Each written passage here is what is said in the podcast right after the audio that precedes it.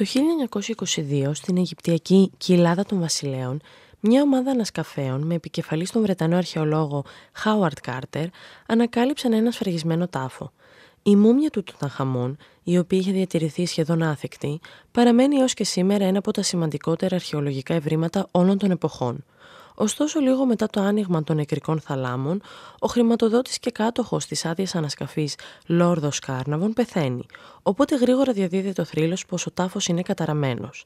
Η είδηση αυτή προκαλεί μια πρωτοφανή Αιγυπτιομανία με αποτέλεσμα ιδιαίτερο ο τύπος να ασχολείται με οτιδήποτε αφορά τον Φαραώ. Η κατάρα του Φαραώ, αν και 100% μυθοπλασία, αποτελεί ένα από τα πιο γνωστά φαινόμενα διεθνώς, αναφέρει ο ιστορικός Ρόλφ Μπέρναντ Έσιχ.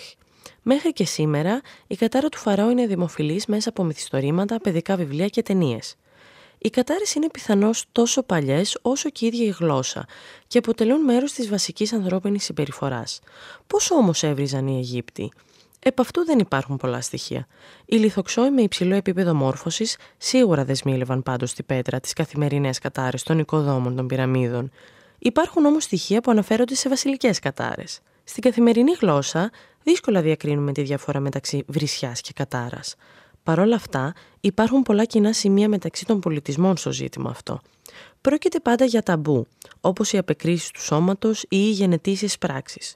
Για παράδειγμα, η βρισιά σκατά εμφανίζεται σε πολλές γλώσσες. Υπενθυμίζει ο φιλόλογος Έσιχ, ο οποίος ασχολείται μανιωδώς με τη λειτουργία της γλώσσας. Υπάρχουν πάλι κουλτούρες στις οποίες είναι δεδομένε βλαστημίες και κατάρες σε σχέση με συγγενικά πρόσωπα, όπως για παράδειγμα συμβαίνει στα αραβικά ή στα ρωσικά.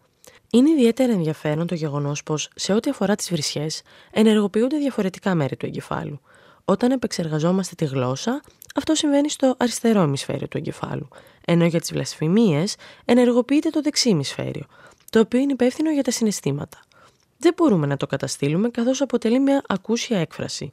Ο εγκέφαλος κάνει κάτι χωρίς να μπορούμε να το αλλάξουμε. Για παράδειγμα, αν χτυπήσετε τον αντίχειρά σας με ένα σφύρι, ξαφνικά θα βλαστημίσετε. Φυσικά υπάρχουν και άνθρωποι που δεν θα το κάνουν καθόλου ή και πολύ λίγο, καθώς έχουν υψηλό επίπεδο αυτοκυριαρχίας. Στην ψηφιακή εποχή όμως, η αυτοσυγκράτηση απουσιάζει ιδιαίτερα στα μέσα κοινωνικής δικτύωσης, καθώς οι χρήστες του δίνουν και καταλαβαίνει σε ό,τι αφορά τα υβριστικά σχόλια. Μήπως αυτή η ρητορική μίσους αποτελεί την έκδοχη της παμπάλια προσβολής, σε ό,τι αφορά το περιεχόμενο, είναι σαφές πως όχι, δηλώνει ο Έσυχ.